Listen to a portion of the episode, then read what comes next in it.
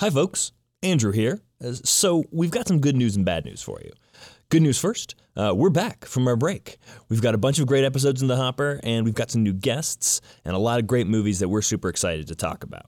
Bad news. Uh, it looks like we had some technical difficulties while recording this week's episode on the Rings of Power. Uh, either we didn't do our regular sound check before we started, or maybe Rob's microphone got COVID while we were all away. Either way, it, it's really important to us that these episodes sound good, and we uh, even considered not releasing this. But with all the excitement brewing over this new Lord of the Rings show, we wanted to give you guys the option to dive in and listen anyway. So, things this week may sound a little breezy, uh, sometimes a little bit more distant, maybe even a little bit muppety at times, but we've already sorted out the problem, and we'll be back in two weeks with our classic, smooth, dulcet tones that you know and love. So, that being said, enjoy our little chat for this week's episode of The Lord of the Rings, The Rings of Power.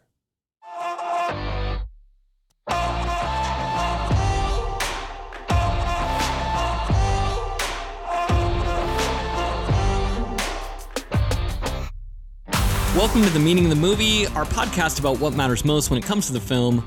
You're about to hear a spoiler filled discussion about the themes, the characters, and why this show is worth watching and thinking more deeply about. I'm your co host. I'm not your co host. I'm actually the real host of the show, Rob Stinnett, with my other real host, Andrew Harmon. Andrew, what's up? What's up? I thought I was going to be the fake host, so thanks for introducing me as the other real host.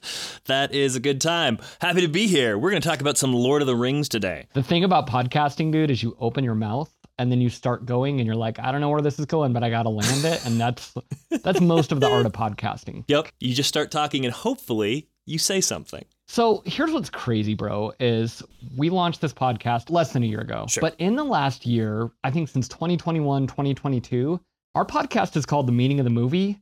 And this has been the best TV year in history. Like at least right up there. Like I can think of so many shows. I didn't even write them down. I'll just say them off the top of my head. Succession, The Rehearsal, Severance, Stranger Things Volume 4, Ted Lasso, Better Call Saul Yeah. so many great shows that are ending or starting that I'm just in love with. And I'm like, oh, we have a movie podcast, but there's TV shows out there. And I don't know what to do about that. Absolutely. I mean, there's all sorts of great stuff that's been coming across our screens, and uh, we've started to, uh, you know, work its way into this show a little bit because uh, we kind of have to talk about this stuff. There's no way around it. Yeah, so I want to say this. We're a movie podcast. That's what we are. But in the same way that you can go to Burger King and sometimes you're like, you know what? I don't want a burger. I just want French toast sticks. They don't call it like Food King. They still call it Burger King, but you know you can get French toast sticks at Burger King. It's the same with our podcast. This is a wild metaphor. We're the meaning of the movie, but every now and again, we're going to be TV shows. And we're not going to say the meaning of content. Like, that's a lame title for a podcast. We're still the meaning of the movie. But every now and again, true, we are. we have to talk about TV shows. Is that fair? Am I cheating? I think we are cheating, and I'm okay with that. I think that's fine. So today we're going to do our first episode on the Lord of the Rings show. We've seen the first two episodes, and we're going to react to that. And then in a couple weeks here, once the whole show runs out, we'll do another reaction where we sort of talk through how the whole series went, or the whole season of this show went. Um, they're going to do five seasons, at least that's what they have set up right now. So we're sort of trying this thing where occasionally we can get together as like a community and react to these shows that everybody is in here watching. And then we'll keep talking about the movies that we know and love. Here's why I think we're allowed to do this is because unlike all those other things that I listed, Lord of the Rings started out as a series of movies, right? Like that's kind of what we know them as. We For know, sure. Like Return of the King won Best Picture. Like these are movies of the early 2000s. They're kind of the Star Wars of the early 2000s. Mhm. So these movies matter deeply in film history. They matter in popular culture, and I think like this blended line between what's a film and what's a show, like this is a great chance to talk about this tension that I feel like Absolutely. we're dealing with as viewers, content creators are dealing with, and everything else is out there. Right. And obviously this was a book series first for all the like Tolkien nerds out there listening that said this I can feel them yelling heard at me like, right, heard us say that this started as a film series. Uh, we know these started as books in like the 40s. But for the general pop culture, most people, including myself, was really introduced to these through the films uh, at the beginning of the 2000s. we're going to talk about Rings of Power. But before we even get into the show, I actually thought, can we have a quick Lord of the Rings discussion, like the original trilogy? Yeah, let's do it. Um, my nerd card for Lord of the Rings is very, very small compared to so many of my friends. So I'm a little tentative to get into this conversation because I don't know everything I want to know to have this conversation. I feel like I'm a medium when it comes to the original Lord of the Rings trilogy. I've seen it a lot. I've seen the extended editions. Like I know all the characters' names. Once we get out of like the original trilogy, it starts to get really murky for me. Like I don't know the Silmarillion. I don't know all the annexes. I don't even like I love the Hobbit book, actually. I think it's my favorite book of all of them. But the three Hobbit movies that came out, I think are kind Pretty of rough. garbage. And so, like, anyway, I, I feel my sweet spot about the first three movies. And I actually wrote down a couple of categories just to talk about them, which Yeah. is, first of all, my most meaningful character in the movies. You want to hear what it is? Okay, let's go. It's Frodo. Like, let's not be cute about this. Frodo is what gives Lord of the Rings meaning. Uh, I Yeah. think it's he's so powerful in the sense of like he's a hobbit, he's short, he's weak, and then he has to be the one to kind of carry this powerful ring into Mordor. He's the only one that can do it, and that scene and the original Lord of the Rings, it's just so powerful, and he's such a great protagonist in the fact that he, there's other guys that are better with the sword, there are other guys that are better with the bow and arrow, there are guys that are faster or stronger or smarter, but he's the one guy who can carry the ring. And just that simple framing device, I think is part of what makes that series so phenomenal and so incredible. Yeah, I, I remember listening to the uh, interviews of Peter Jackson and everyone who was sort of helming that original series, and they said when they were in the editing room, they have all these different storylines, right? By the end of it, you've got Aragorn over here, and Legolas and Gimli doing this over here, and Gandalf doing something else, right? You have all these sort of disparate storylines, not as many as maybe we have today in some of the TV shows that we engage with, but they said that like everything is basically a servant to the Frodo storyline.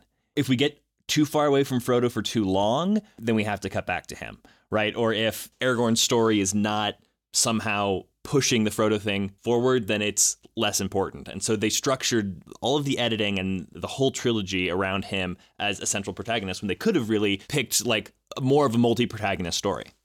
Well, and it's what makes the movie so grounded is that right. Frodo is there, he's trying to throw a ring in the volcano, and that's it. I can say it in one sentence, and even though it's three books that are each like a couple of thousand pages, it feels like reading them all the way through.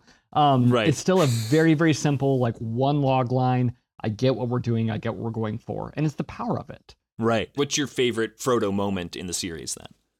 So I feel like my mo- if there's one scene that I feel like encapsulates the whole series, it's actually in Return of the King. And Okay. there's this moment when Gollum goes and he takes some of the lembas bread and he like throws it off a cliff. And then Sam Yeah, wakes yeah, up. Yeah, yeah, yeah. Sam wakes up and he's like, "Oh man, what did you do? You took this bread, you threw it off." And then Frodo's like, "No, he wouldn't eat the bread. It's you." Do you remember this scene? Yeah, oh, absolutely. It's like the, one of the most heartbreaking scenes in in the whole thing because like Sam and Frodo are like they are a team, and this is the breakdown of that, and it is it is heartbreaking to see like, and you know as the audience that like Frodo's being duped. It is it's awful. Yeah, you you've seen everything that's happened. And what makes that scene so powerful to me is you have Sam, who is the ultimate good. You have Gollum, who's pretty much the ultimate evil. Like he's kind of Satan. He's the snake that's always manipulating him. And you see Frodo just kind of pulled by like a wishbone between those two characters. And I think again that clarity of Sam, Gollum, and Frodo, like that's what makes Lord of the Rings so timeless. That's why Amazon is willing to pay $250 million just for the rights to tell a Lord of the Rings story. Just to put a lo- like they essentially paid $250 million for a logo. And I think it's so powerful because Tolkien created these three characters that are just beautiful. And this that scene where it's ripped apart, I'm like, that's so powerful. That is the heart and soul of this trilogy. Absolutely. So Amazon spent $250 million just for the rights, right? That doesn't include budget or anything, but it's just to the rights to the appendices. So they don't own the rights to the Lord of the Rings storyline or the Hobbit storyline. So they can't mention anything that comes out of those. So they're not going Um, to do like a reboot. They're not going to do like Dwayne Johnson is Aragorn like next year. The, No. the Amazon well, you know, if if they get the rights, maybe. But like everything that they do has to have come from or have a foothold in the appendices and the Silmarillion, all of the extra material, which I think is really interesting. You know, you sound kind of like a Lord of the Rings nerd. Like you seem to know a lot about this. I'm pretty impressed that you're deep dive. Well, you know, uh, if you're gonna get on a podcast, maybe you got to do a little research on the front end. But I think my point with all this is that original trilogy. I started rewatching it again, and like, I don't know how to explain my fandom. I've always really admired and liked it, but it doesn't hold the same place as Star Wars. It doesn't hold the same place as even like Predator or Die Hard or these other movies that I like, Back to the Future. Maybe because of the age of when I saw them, but for me, it's like sure. a great movie, but not like a timeless classic. Um, but going back and revisit them, I'm like, oh wow, these are really great stories, and they're a lot of fun, and they are they're powerful storytelling. I was thinking about it today, and I think The Lord of the Rings came out right in the sweet spot for me. I was like just going into high school, so like really impactful for me. But I was thinking about it, and the Lord of the Rings trilogy may be the last kind of perfect trilogy that we have. Right? Mm. We we talked about uh, good good trilogies or good number threes back when we were talking about uh, our Indiana Last Jones Crusade. episode. Yeah. Last Crusade, right?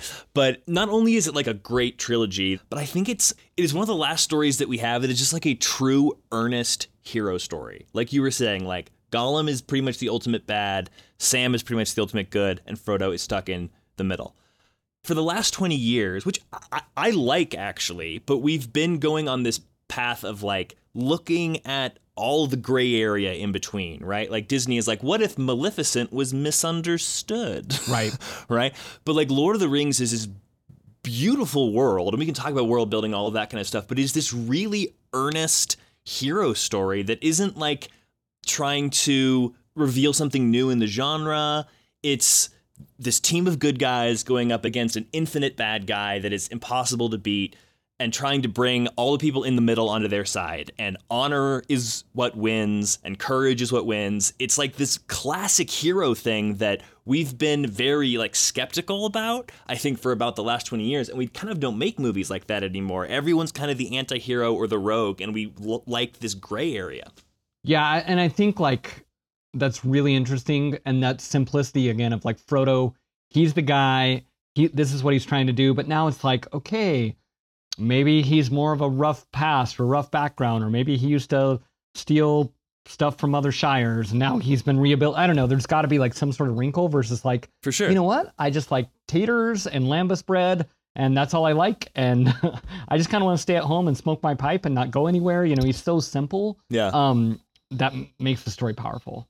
And that doesn't mean that there aren't other complicated characters around him. And he is complicated, right? He is tempted. That is like what you were talking about. The heart of that scene is this hobbit who is essentially good, who has all the right intentions, being forced into something that he's really not emotionally or spiritually prepared for, and having to figure out how to deal with temptation, the temptation of power and everything that the ring represents. So it, it's it's not simple, and you know it, it's not not complicated. The storylines between Boromir and Aragorn, and you know what does it mean to serve your people? There's a ton of gray area in this in this series, but it's set against this backdrop that is very simple. Of like you know that the orcs are bad.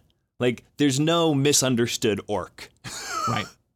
right? Like you can lop off those heads all day long and never feel bad about it. but I do think it's why Gollum stands out so much because he's a character that does uh, evoke sympathy. He's a character that does you sort of see like, oh, he was this normal guy, and then he kind of Yeah. got tempted by something, and then it took over his life. And I think right. if I was going to pick another most meaningful character from this series, it is Gollum. Like he's he's the most memorable. He's the most parodied. He's the you know like what Sure. everyone you know kind of thinks about, and he is really really powerful. And that is more of that gray area character like you're talking about. Yeah. But again, the soul of it is Frodo, and it's true. There's not many Frodos. There's not as many Luke Skywalkers.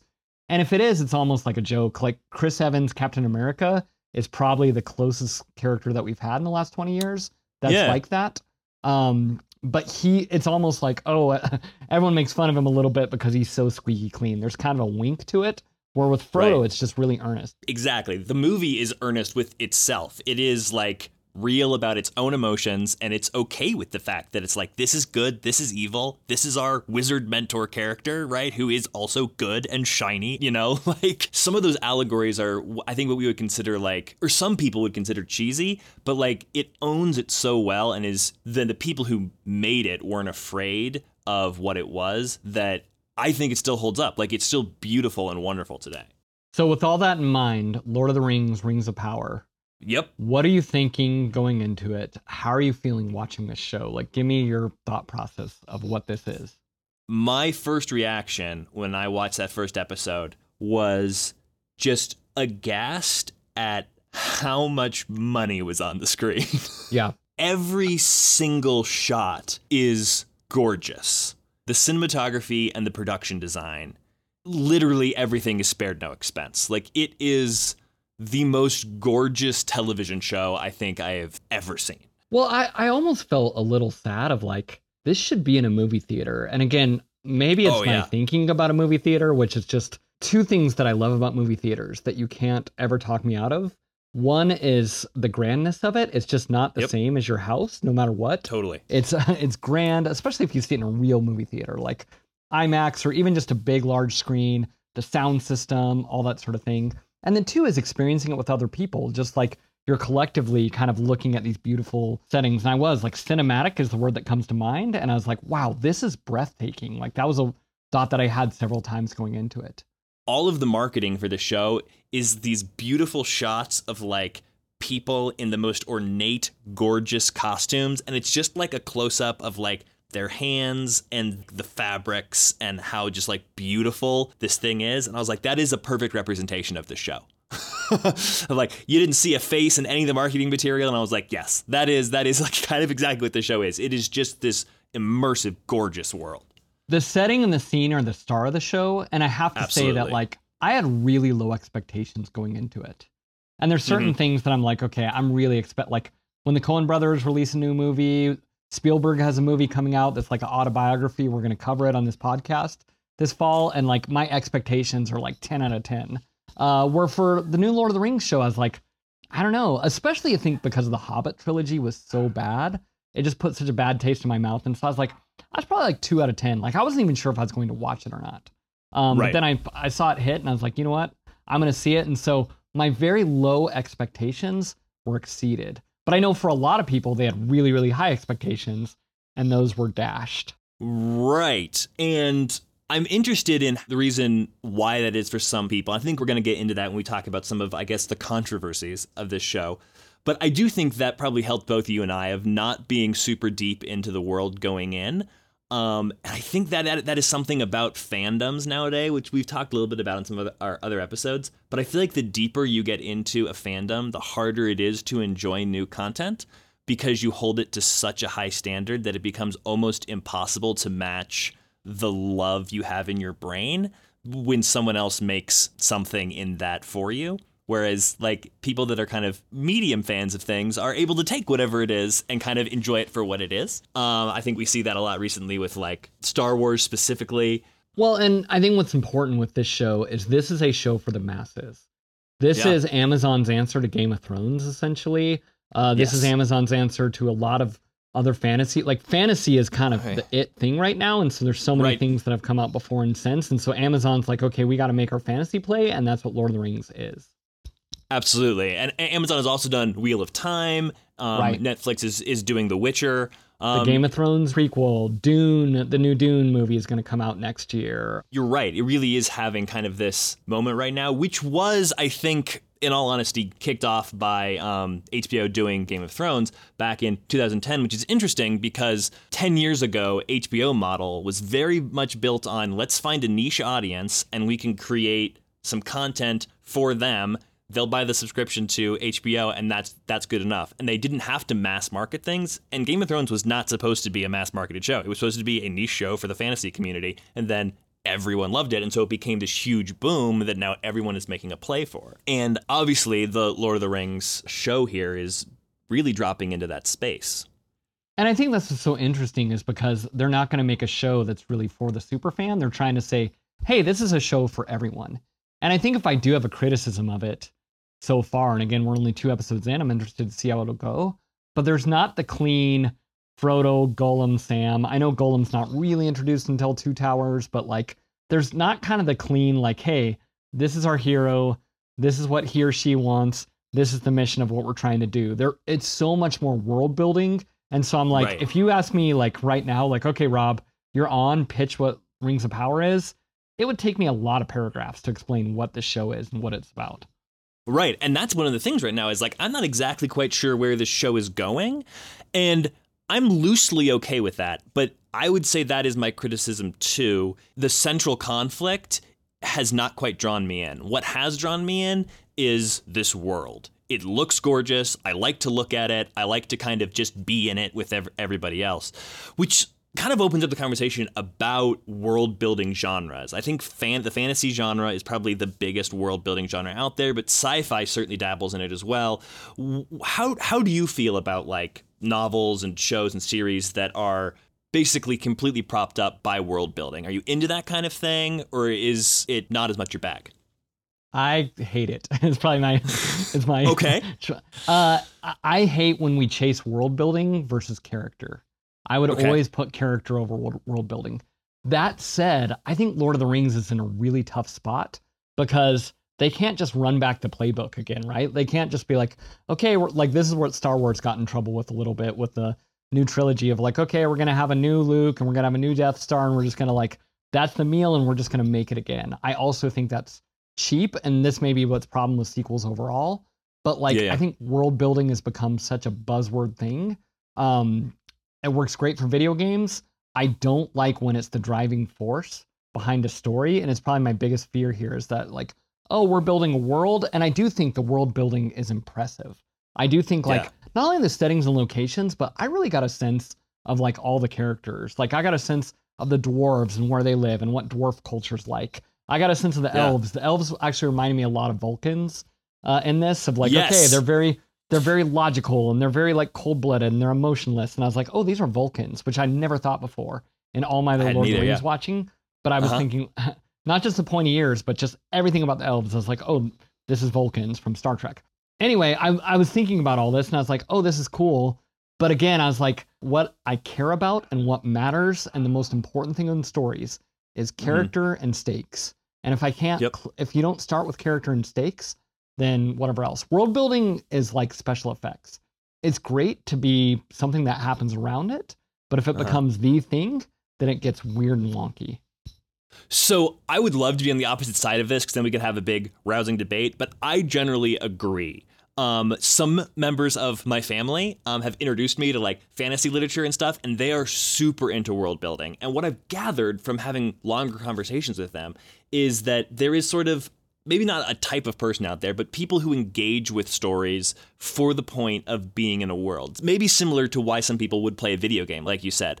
And so the rush of reading the story maybe has less to do with the characters and more to do with being in this fantastic world where things are different and things work differently and there's different special powers that do certain things or different lands where the vegetation does different stuff and it just it's like a place for your imagination just to like go and play. That's not exactly where I'm at. Um, I but feel like I do think it there doesn't it is. feel like a video game if you're doing that though. It like because I think that's my big pushback with it. And you know, if you disagree Yeah, with me, for- come on our sure. Facebook group. you can disagree. I'm not saying I'm totally right, but for me, I'm like, I just feel like I'm in a video game all of a sudden where it's like, oh, I have this power and I can do this and I can shoot this way. And like, I do see so many shows going that way of like world building. It's such a buzzword where I'm like, man, character and story. Like, it ain't broke. Don't try to fix it. Like, there is still nothing better than character and story. Right. And I think there are some really great examples of the original Lord of the Rings story, Harry Potter, and Game of Thrones. I think they're all they're all fantasy world building stories. Like the Harry Potter world is bananas how like intricate it is, but it all kind of comes from this kid. The entire original book series, all seven books are told exclusively from his perspective. Well, and wait, wait, wait. We talked about, hey, there hasn't been another Frodo. Like, Harry Potter actually is kind of a similar Frodo. And again, Mhm. what makes it so rooted and so grounded is like, here's a kid, his parents are killed, there's a big monster after him. And then you build whatever world you, world you want. But that simple pitch actually Mhm. makes it so strong. And it's so much freaking harder to do than it is to say. Um, when you have a pitch that's that good, it's the million dollar idea, billion dollar idea, you know, it's incredible. But like, I went to London this summer, and so I actually got to go on a Harry Potter tour and see some of the locations and like, oh, here's so cool. Diagon Alley and all this different stuff, and it's really really fun. But what roots it, what keeps it coming back, is like this is a kid. He's an orphan. His parents are killed. His adopted family doesn't like him, and he's just trying Yeah. to find his way in the world. Like it Right. keeps coming back to that. My one point in defense of great world building is I would say people who go into a story with a fully realized world, the way that Tolkien did. Like Tolkien wrote Elvish and created his entire world and created Middle Earth and all the names of everything and all of the towns and the history before he started writing everything, right? He was deep in it. But I think when you have these fully realized worlds, as the world builds out, it feels less cheap and less fan servicey if you've done the work on the front end in the way that some of these gigantic worlds do. That is one of my criticisms of Star Wars right now is it's it was a small world and we're building the world on the characters and it feels cheap and somehow small.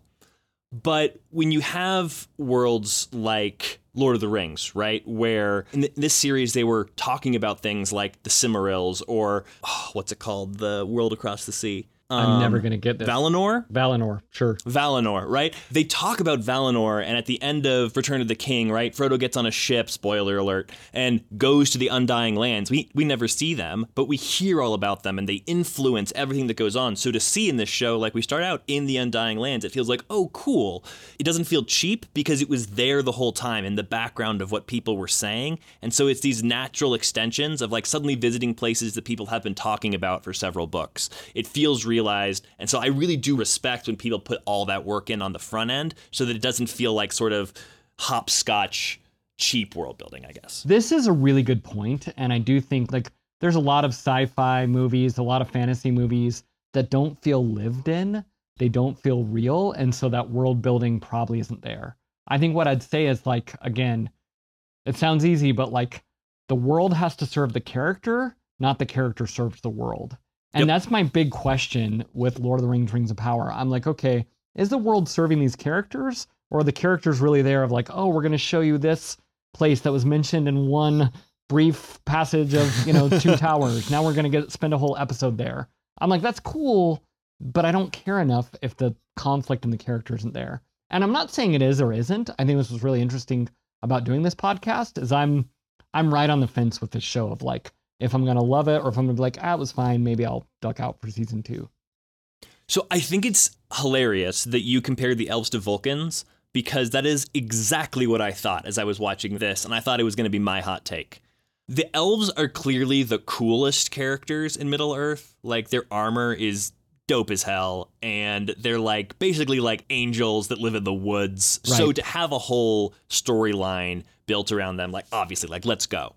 But it is interesting how many of the protagonists in this story, because they're all elves, have this very almost severe personality, right? They're not emotionless and they make choices and they struggle and wrestle with things. Like Galadriel is constantly wrestling with things, but their general tone of being these almost superior beings makes all of their plot lines feel very like heavy and very severe where we didn't necessarily get that with Lord of the Rings when we've got your hobbits, Aragorn and Boromir and you have Legolas just in the middle being very collected in the middle of all of these other personalities. Right. Like Frodo is genuinely afraid when the spirits come after him and he gets stabbed by them. Frodo is genuinely afraid as Yeah. the ring starts to take a hold of me. He's so fragile that I think that's what makes it powerful. And I didn't think about that with Galadriel, who is so, so I'm like, I don't think she's afraid of anything.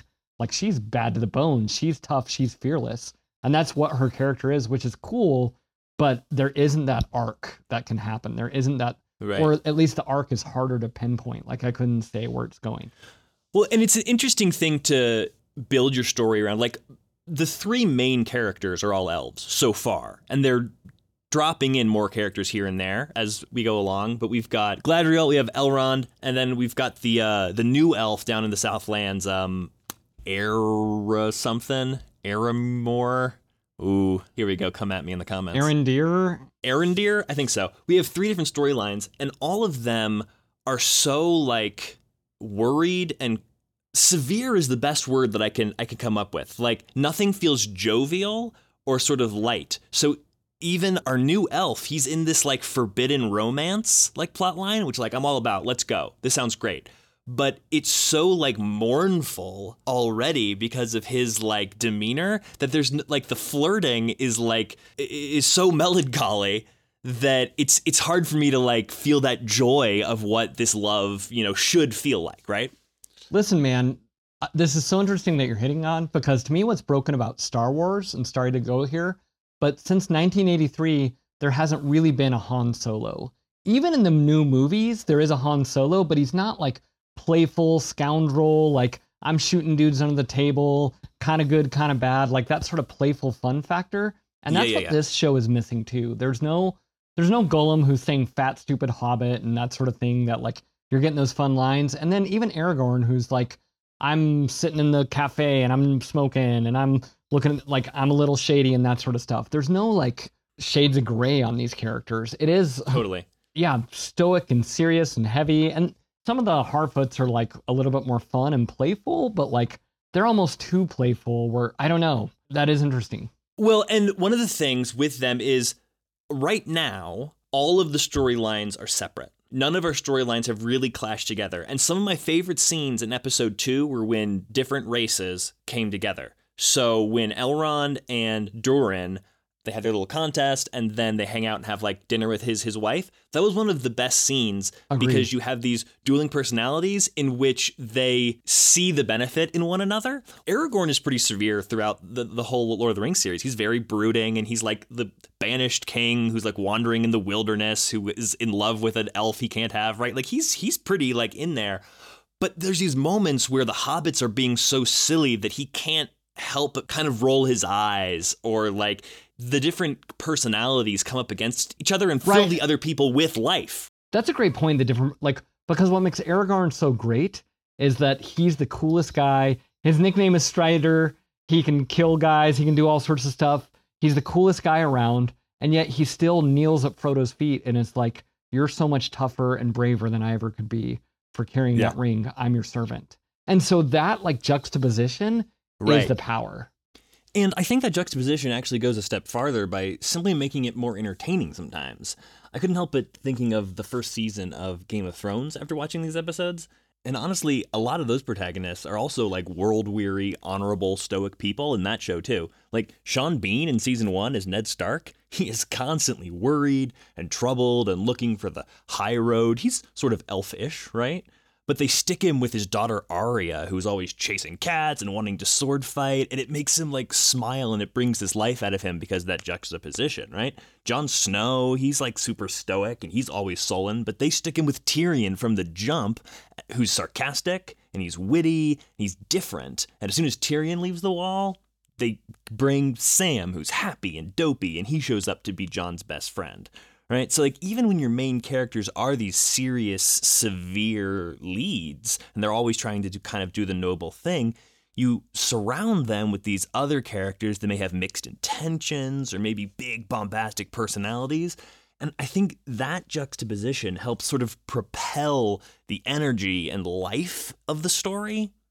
And I feel like right now in Lord of the Rings, by focusing so much on these elves, and they're hundreds of years old, it's it's kind of the uh, Doctor Manhattan problem, right? When you're immortal, you have this distant view of life, which they're doing a really good job at. But is it engaging? Yeah, and that was actually one of the moments that did make me lean in when he's like, "It's been 20 years for me. That's not a big deal for you, but you missed my wedding, you missed my kids being born, you missed all this sort of stuff. So you don't just get to come here after 20 years and be like, we're cool. Like we're not cool." He says like I lived a whole life in what seemed like an afternoon for you, basically, which was like yeah, an amazing, amazing scene. Okay, do you have a most meaningful scene? Is there a scene that you really want to talk about that like this is the heart of the show? Oof. Okay, not necessarily the heart of the show, but I think my f- favorite scene so far, at least one that stood out to me, was the very end of episode two when the two little Harfoots are with the giant stranger, and the moment where he uses the fireflies to like try to communicate something to them. and it's this like breakthrough of hope. And they're like, oh, we finally got somewhere. And then all the lightning bugs die. And it was this beautiful, like, show don't tell thing of like, we're right up against sacrifice. This isn't going to be easy. You just got a little bit of information. And in order to get this tiny little bit of information, he had to basically kill all of these fireflies. And like, again, they're fireflies. Who really cares, right? But you see the shock on like their faces. And I thought it was just this wonderful like way to show this foreboding how this adventure is going to start to build. It was it was a weirdly meaningful moment just to show a little bit of information. I think that's a great moment to pick because I guess how I also felt watching this show was like I was never bored and I was No. just always leaning in and I was always like, "Oh, that's a really interesting moment." And Yeah. even though there may not be a scene or a character that like quite defines it, there was like moment after moment that I was like, "Wow, this is interesting." I think for me like the heart of it was like Galadriel going and again, I'm going to butcher all the names, but she's going into like heaven or eternity. What do they call that Yeah, place that she's going into? Valinor. She's going there, and it's like that's the highest honor, right? Like she's Right. reluctant because she's like, no, I'm not. The job's not finished, but they're like, no, you've done it. No one's ever turned it down. You have the highest honor, and they're even doing this weird thing where they're kind of disrobing their armor, and then they're like, hey, give me this sword, and like she won't give the sword away. And again, it was another one of those like show don't tell moments where she's like, "Ah, I can't let it go. And then as they're about to enter the most beautiful thing in the world, all the other elves are looking that way, but she's the one that's kind of breaking ranks and is like, Nope, I'm looking at my dagger and I'm gonna grab that thing and I'm gonna get out of here.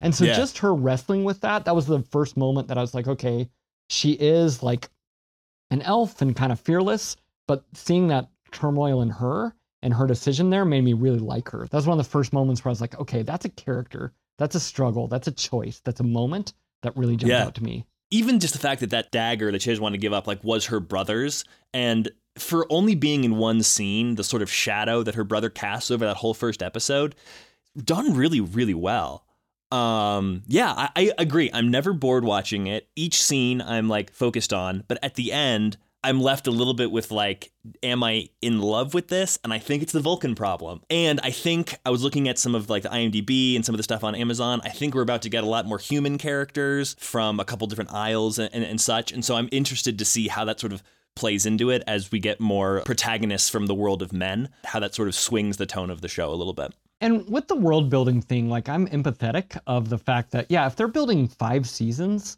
they're trying to lay a lot of groundwork. And that's what's so tricky with TV is you're trying to tell a real story in the moment, but you're also trying to lay out all these different characters and all these different threads and like, okay, here's a B, a C, a D storyline. And so it's a tricky thing to do. Which honestly, and not to keep going back to this well, but it makes me think of Game of Thrones again. Um, and the shows are obviously not a one-to-one comparison, but th- they both have this task of like dropping you into this fully realized fantasy world. And they both have complicated history and politics and geographies, and they all have to communicate that to the viewer within a pretty quick amount of time. And it's interesting to me how each shows try to tackle that problem, you know? And I'm remembering the pilot of Game of Thrones, and you meet every single significant character for the rest of the series, basically, in that first episode. But they do that by bringing them all to the same place. Everyone except for like Daenerys and Drogo, they all come to Winterfell and they're all there together, right? And so they create the conflict for the whole show through this on screen character conflict in that pilot episode. And you see relationships form. Some relationships are good, some are immediately fractured, some have history, some don't, but you see it all playing out on screen with them together. And that sets up the like the show's plot conflict. And then they send you out across the world, right? With all of your leads and their own separate plot lines, but you still feel grounded as you go out into the world because you kind of feel this pull of relationship that you got from bringing them all together at first. And to be fair, Rings of Power did do that a little bit with Elrond and Galadriel when they're together in a few scenes there. Um, and obviously, this is not the only way to tell a story, right? There's tons of ways to do it. But it's interesting to me the contrast of these two fantasy genres, and that the first episode of Rings of Power, most of her main characters are introduced in totally different locations across this massive, gorgeous, gorgeous world, and how that made me feel and how connected to the story I felt. Right. They're they're starting it so grand. Like one, they started one thing I did love was they had the little boat race. Didn't it make you think of it again, where she Oh, makes a little God, paper yes. boat and she's going in and like again, that's a m- movie, a book that we talk about a lot in this podcast, but we both love that book. And I was like, oh, this is like a reference to it weirdly, but like I was already in. I'm like, okay, well, this is a paper boat going down a stream. And so it goes from there into this like grand voiceover of like where everything's going and the orc fights and all that sort of stuff. And you know Yeah. how I feel about voiceover. Like I was like, okay, I'm in. Like I love this. This is like grand and epic. But again, Yeah, yeah. to your point, it's really, really sweeping and it's not focused the way uh Game of Thrones is, or even the way that like, yeah, Lord of the Rings has that big voiceover, but then it starts at a little birthday party and it spends a lot of Yeah. time at a birthday party and it's like, okay, we're gonna get Gandalf there, we're gonna get Bilbo, we're gonna get Sam. Like we kind of get our main heroes mostly all there in that in the Shire. Yeah, yeah. And as we introduce them more, it's through the the Through team, Frodo. right? The team. Yeah. Right. He starts out with just him and Sam, and then him and Merry and Pippin, and then he gets Strider, who becomes Aragorn, and then they go to the Rivendell, and they get the rest. You know, that's another way to do it is to build your fellowship or whatever your your your cast of characters that then break up into the ensuing movies, right? And they're all on their own journey, but they come in through a central point, even if they meet in different places. Again, that's not the only way to tell a story, but I felt like I connected to those stories more by them being more centralized at the front end than this one was.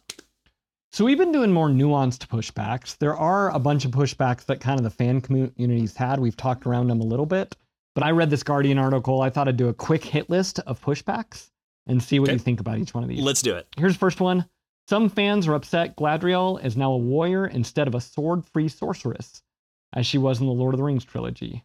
In general, the show has let female characters slay out, including both Bronwyn and Galadriel. Uh, oh, Any thoughts on that? Um, no, I think it's kind of interesting. I mean, I, I don't know. Again, if I was super deep into the world, I, I think maybe I'd be like, no, like there are warrior elves and there are other kind of elves, and she was in Mirkwood, and therefore she's blah blah blah. This is not her backstory. Like, if I was super into it, it might matter to me because it might be ruining a character that I know and love. Um, but Galadriel to me is just like Cate Blanchett. So this is like new fun Cate Blanchett with a sword. Like I'm kind of into it, and again, it's because I'm not super close to it. Um, I can see the reason if it is like bugging for some people, but like I'm into it. Like cool, let's start her off in a different place and see how she evolved into Cate Blanchett. Listen, this is not the Bible. It is not the Constitution. It is okay to take Galadriel and give her a sword. Like, you do what's best for the story, and it's so much more interesting for her to have a sword and be more of a warrior for the story. Like, I literally picked that moment. My most meaningful moment was her and her sword. And Oh, so yeah, I yeah. think I think that's a nonsense pushback. Oh, oh yeah. If if the pushback is against like women being warriors or the fact that the women have swords, if that's the pushback, that is fully nonsense. Like even the other lady, not Galadriel, but uh, the new one, uh, Br- Brownwyn. Oh man, I'm butchering the names this time around. Um, but like her fight scene where she kills the orc, that scene's amazing. It's it's not like she busts out some kind of new magical like Jackie Chan orc killing skills, right? Like like this orc is attacking her son and she like does what she has to do and it's the most harrowing fight in the series so far and no one really has the upper hand and she comes out on top and it feels like that's exactly the way that that would play out and it totally comes from her character. The village doesn't believe in her. They say like you don't have proof and so she's like you know you want proof? Here's your proof right? It totally comes from her her character. It's believable. It pushes her forward and she gets this amazing moment. Like to say that like the women shouldn't be in that position if that's the pushback super duper nonsense. Yeah, it was it was great. Again, it was character, was story. I'm I'm on it. Next one, there have been long-running controversies about how the show has included black elves, dwarves, and humans in the adaptation, as opposed to the overwhelmingly white original trilogy. Complaints, uh, clashes with Tolkien's original work, has led to debates about whether dwarves can be black because they live underground. Uh, I don't even want to dignify this one with a response. Like, I'm like, no, I don't either. we're talking about I- I- elves with pointy ears, hobbit with furry feet. Like, they can be black, they can be white, they can like whatever ethnicity they can be. And in fact, like, I'm wide open arms. Like, bring on everyone. Like, it doesn't matter the ethnicity. I think it's great. no, Give more opportunities. This is such a nonsense pushback.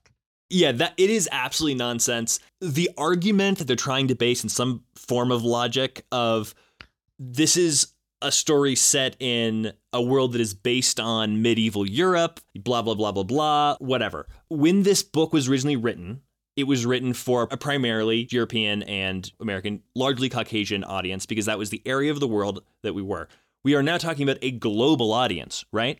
Amazon has dropped, we haven't actually said the number on this thing. They dropped $465 million on this season. $465 million. That is just shy of $60 million an episode. Game of Thrones was $10 million an episode. This is six times more expensive than one of the most expensive shows ever made. Um, this is for a global audience, right? And so it is absolutely positively okay for us to be making this show that is about the human experience through a fantasy of elves and dwarves and whatever that looks like everybody. It is nonsense to say otherwise. I I totally agree. I again, I don't even want to. I don't even want to dignify it because I'm like, this is nonsense. You know, like Right. yeah, if you're gonna like make a story set in China and then it's set in 18th century China and then all of a sudden there's a bunch of white people there, it's like, oh, that's weird. You know, like why would you like Right. that's that to me is weird where race matters in the story, but like in Sure. Middle Earth, it's like no, like like stop being so sacred and precious about this versus like, Yeah. hey, let's tell a story that's more inclusive and invites other people, and I think it's fine. Right. Um, another pushback, which is like diehard Tolkien devotees see the show as departing from the source material, skipping over parts that should have been adapted. The general idea is Jackson's trilogy was faithful to the work, while this is not. This is one that I don't have the knowledge to really push on because I'm not like I've never read the Silmarillion, I've never read the appendices. I do know that Tolkien's, I believe, grandson is a consultant on the show. He's credited in the credits. Um, it might be a great grand nephew or something. I'm not sure, but someone from the Tolkien estate um, is consulting on, on on this show, and um, so they have like these creators. These people have the blessing of the estate to dive more into the world and create new material.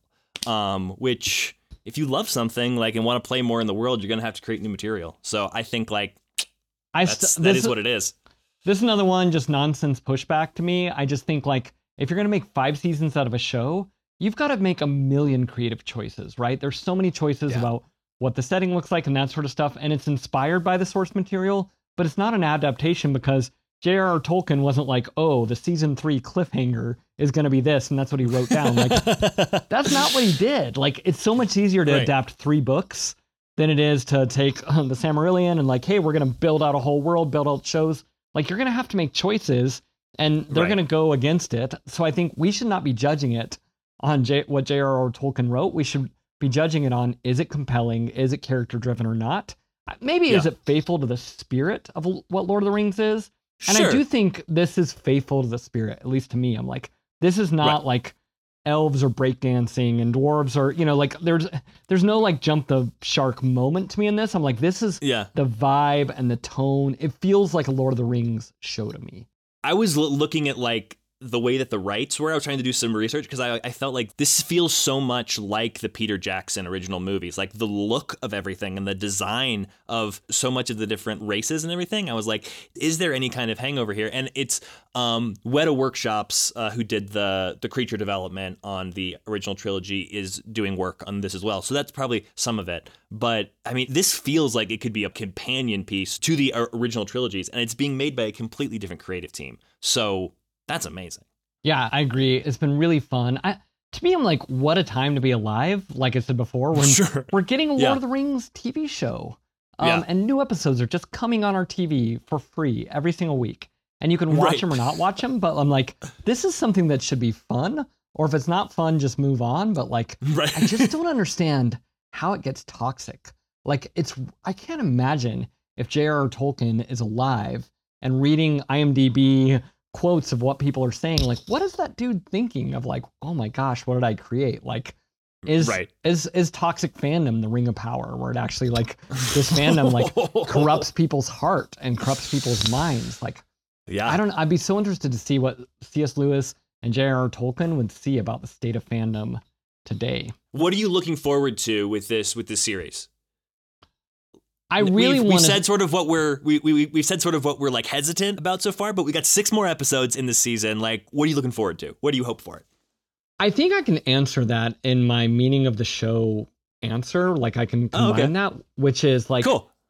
to me the meaning of Lord of the Rings is this ultimate question of like when we want to chase something powerful and think that we can control it and wield it for our own good, and then it starts to take hold of our heart and our life and just goes crazy. Like a lot of people, academic critics and that sort of thing, actually said what the ring symbolized. Like this comes out in the 40s. Like the ring symbolizes nuclear technology, and the ring actually is a nuclear weapon. And the fact of like, oh, we think we can harness it for good, but eventually it turns into evil and it destroys all sorts of things. And there's so much more of a higher Hmm. yeah, yeah, cost. sure. I think they started to hint at that at the end of the last episode where the boy finds uh Sauron's like staff or whatever else it is. And I think like this idea of the rings, which is like, oh, we're gonna actually wield this power for good, but then there's a catch, right? It becomes a little Yeah. bit more and it turns into evil. I want to see if they can really take that theme through the whole show. I want to see how that affects the elves, how that affects the dwarfs, like what that idea does, and if they really stay true to that, and if that's the direction where it's going. I want to see the villains come more alive and what they're, you know, I want to see more orcs. Yeah. I want to see more battles. And so that sense of evil, what it does to the characters, and is that the way they twist and turn compelling? I want to see if that happens because that's the meaning of Lord of the Rings to me. I love that. Um, I think I am excited to sort of just see where they go with it, and I'm really hoping that in these next few episodes we get some more human characters. Not knocking on the elves, I think you're great, but like I want that swashbuckle in the middle of, of this. We have that new man on the on the raft with Galadriel. Um, I'm hoping for like some great Boromirs or Aragorns to be in, in the middle of this so that we can get, I don't know, something that maybe I, I connect a little bit closer to um, because I love the world they're making. Um, and I'm, I'm hoping some of these other characters kind of clash together. You know what I, I would love? Our new elf who is in a uh, star-crossed love situation down in the Southlands. I would love for him and our Harfoot girl to somehow have to work together because that would be amazing. She's so like carefree and zany, and he's so like stoic and forlorn. It would be the best combo. That's what I want. That's not gonna happen, but that would be b- bomb. That, that's a great pitch.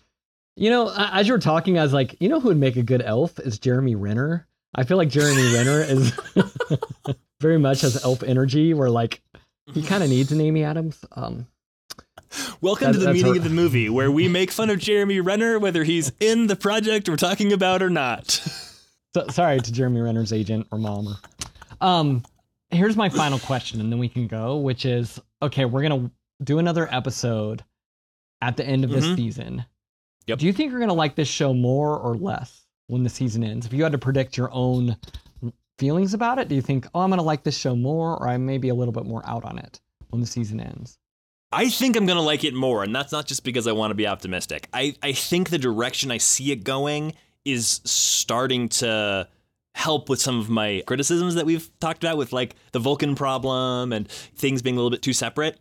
I, I think they're pushing our races of people together, uh, and I think it's gonna be more fun and it's gonna smooth out some of my criticism. So I think I'm gonna really love it. My two probably favorite shows of all time are The Leftovers and Breaking Bad. And both those shows, um, particularly The Leftovers, didn't really get good until like episode four or five. And so, like, to me, it's so crazy. Or even Lost with Walkabout, where Locke's feet kind of wiggle. Like, that's when I was just all in on Lost. Is like That's that at episode, episode. three, right? episode three. Of yeah. So that- season yeah of season one. It takes a little a bit. little earlier on, but still, that was the moment where I was like, okay, wherever the show goes, I'm in. So I do think it's so crazy to like, everyone has a take, everyone's so passionate, you know, where it's like, hey, there's a bigger story we're telling here. And like, again, in this name of world building, I do want to give them time. And so Yeah. I'm the, I'm the same with you. I really hope that I come to this in the end of the season of like, okay, I'm in. I can't wait. What's going to happen in season two? Like, we really have something here. And that's what I'm hoping and that's what I'm anticipating. Yep. Well, we would love to hear what you guys think. We know this is the most watched show on Amazon Prime ever in its first weekend, so I know you guys have, have watched it. Come find our Facebook group, join the Facebook group, tell us what you think. There's a whole community of people there, always talking about movies, posting movie memes. We want to see you guys there. Thank you for tuning into this episode. That is it for this time. We will see you next time on the meaning of the movie and or TV show.